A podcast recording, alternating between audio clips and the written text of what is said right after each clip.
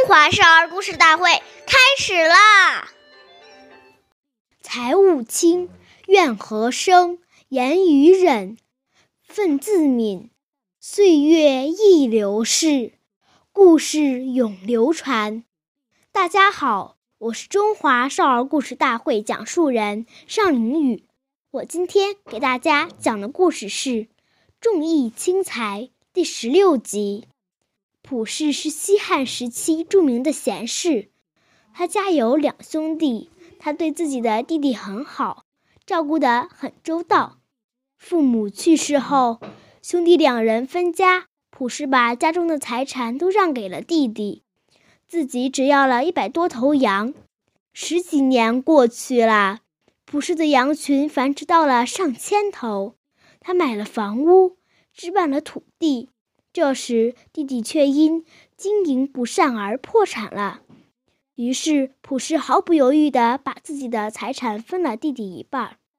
普氏的行为感动了弟弟和所有人，大家都说他是个重亲情、不爱财的君子。下面有请故事大会导师王老师为我们解析这段小故事，掌声有请。好，听众朋友，大家好，我是王老师。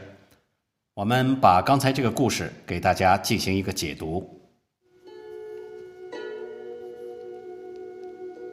言语在孔孟四科里排在第二位，这是很重要的一门学问。俗话说：“忍一时，风平浪静；退一步，海阔天空。”能忍让，就能化干戈怒气于无形之中。其实啊，在忍的当中，不但能扩宽自己的心量，也会唤醒对方的惭愧之心。因为，毕竟当人在发脾气的时候，往往都是比较情绪化的。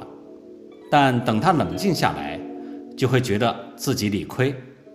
所以，这一忍，忍出了自己的德行，也忍出了对方的惭愧，而且更保持了彼此的关系。我们何乐而不为呢？好，谢谢您的收听，我们下期节目再见，我是王老师。